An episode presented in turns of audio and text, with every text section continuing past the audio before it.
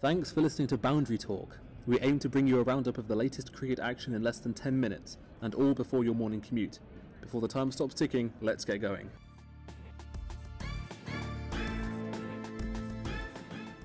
Okay, George, the timer has been set. Welcome back to Boundary Talk after the second day of the final test of this Ashes series. It's been another fascinating day's cricket. The pendulum in this test has just swung back in the other direction after a good day from Australia yesterday. It's been a pretty good day from England today, putting the test in a very good position headed into day three.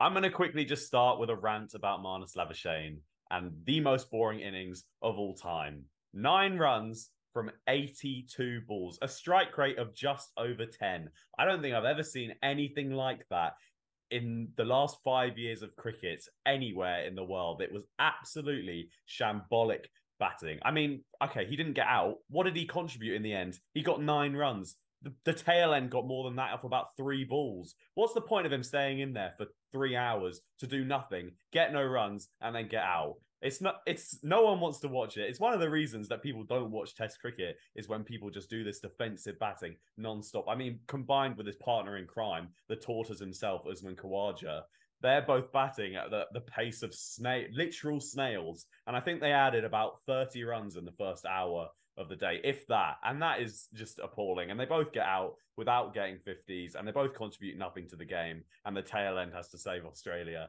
uh, at the end of the day. Thank God for that bit of Broad magic to uh, switch the bails around and put a voodoo curse on on Mr. Slothman because he was gone next ball.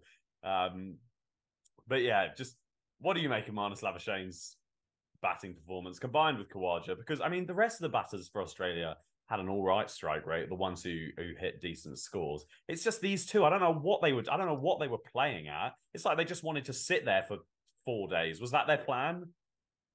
Oh, clip that up on TikTok, Kieran. That was brilliant rant. That's the rant of the series. Um, yeah, I, I, it was it was a really weird weird defensive approach. I mean, I it's I think one of the commentators was saying at points that them was trying to like prove a point that you have to kind of go into your shell and bat at two and over. But if you do that, there's no real pressure being put back on the bowlers. They can keep hitting their lines and keep bowling a load of maidens there was some ridiculous amount of maidens, um, like 12 in 19 overs at the start of the day or something ridiculous like that. So yeah, um, the in terms of the Labuschagne innings, yes, it probably wasn't the best.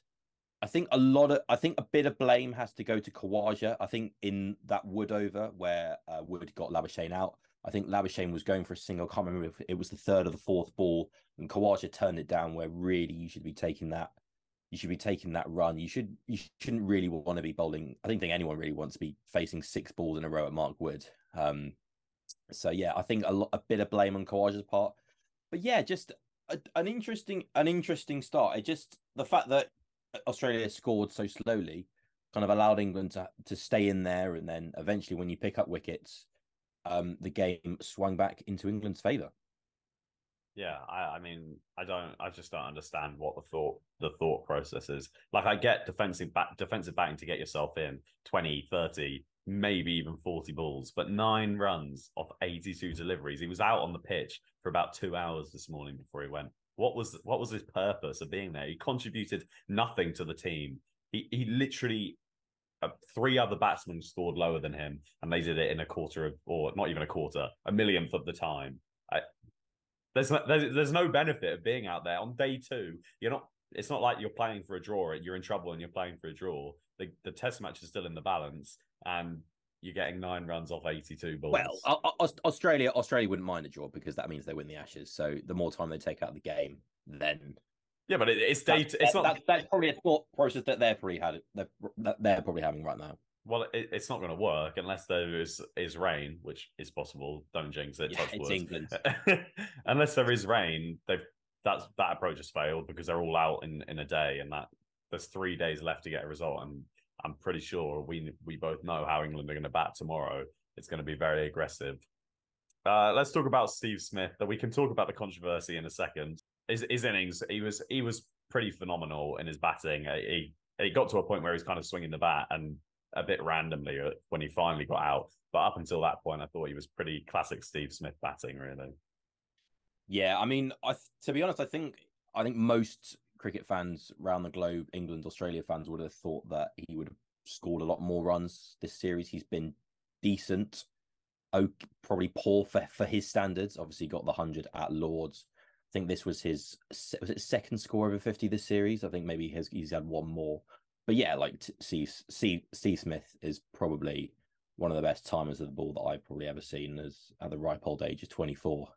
Um, but yeah, just another just another fantastic innings. But yeah, apart from apart from the last kind of couple of shots uh, he played, which was very un Steve Smith. Like I think he hit one kind of which pretty much went straight up in the air, just evading Broad. I think it was at mid off, and then obviously the wicket that went straight up uh, with a with I must say a, really a, really good catch from Jonny Bairstow. He made it look quite comfortable in the end, but what one when when it's sky high in the air and it's over your shoulder, they are some of the most difficult t- catches to take. So yeah, good from Bairstow, not so great from Smith. Yeah, it was a it was a weird one. I don't know if he would maybe he felt like he should have been out from the the run out that we're just about to talk about. So he decided, oh, yeah, oh, you know what, me- I'm just going to hit some sixes. And the the only other thing that I can think of was I think Cummins, it was him and Cummins in at that point, and they built a good partnership. And maybe he was just thinking, right, I don't know how how many how many how many more how much more time Cummins, Murphy, Hazell will will be able to bat with me. Maybe he just thought, right, let's just get many as many runs as possible. But that's it was very un Steve Smith, like very un uncharacteristic uncharacteristic. Okay, let's talk about the run out because I don't know your opinion on it. I, I apparently apparently the third umpire explained his thought processing his thought process very well. But I'm not gonna lie, I had the TV on mute. In my opinion, that was out. I'm gonna disagree, you, Kieran.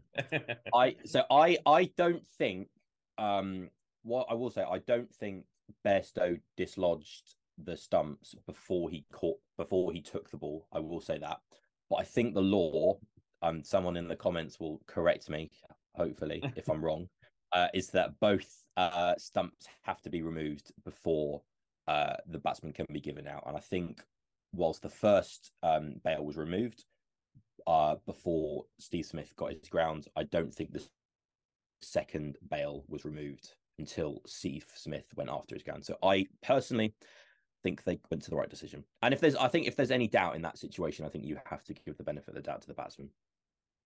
Yeah. Uh I can see I can see I can see the argument. I can see your argument, and it, it, does make sense. And at the end of the day, I don't think he put on too much more runs after he he got out. Otherwise, it would have been a much a much bigger controversy. I mean, I just had the TV on mute. I was doing something, and I could just see them replaying it over and over again for about five minutes straight. And even even when I eventually unmute the TV, they were still replaying it. So definitely a controversial one.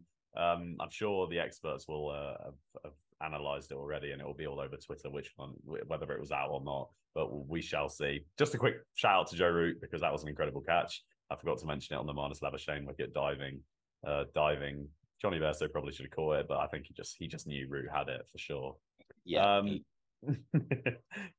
Carrion Carrion Starc didn't have much of an impact uh, batting Joe Root with the ball as well, getting some getting some important wickets. Got Carey and and Cummins. I mean, we talked yesterday about yesterday about Wood and Woakes and their final partnership that added, I think, sixty odd runs for England.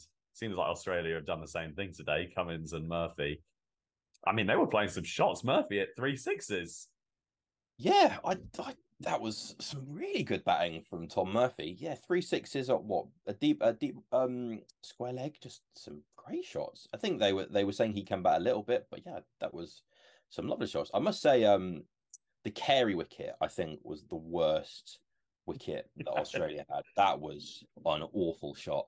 I mean, I think Joe Root was kind of bowling at kind of 56, 57 miles an hour. He tosses one up, I think, a little bit slower the ball before, and then he bowls one really slow at about 49 miles an hour.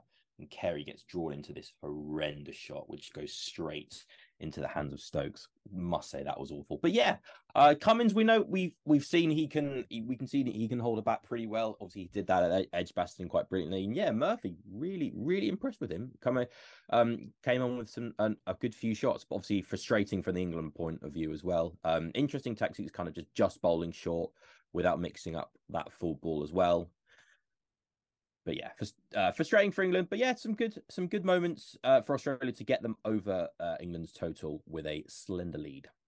I honestly cannot stand the short ball tactic we have to the tail ends. What's the wicket that got Murphy out after his 34? A nice full ball that swings in and gets him LBW. After they gave him three six, well, they didn't give it to him. They were good shots, but they pitched the ball short and he's just dispatched them for six three times. I mean, interesting tactics. I don't really understand it, but they can continue to do it, so there must be something in it.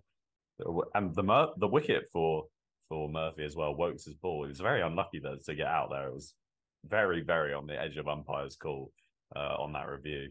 And let's just finally, before we end, talk about uh, the close of play because bloody hell, Ben Stokes, what a cricketer you are. Oh, what a great catch. The the, the comment, yeah. I, I to be fair, when I first saw it, I was like, oh, is he is he gone over the has he gone over the line there? Has he gone over the boundary line? But yeah, I mean, we come to expect it. He's taken some absolutely fantastic catches in his time, and that's surely one of the best that he's ever taken in his career. It's absolutely unbelievable. I mean, I know we've seen that a bit more recently in cricketing times, but still, every time you watch it, it is just unbelievable.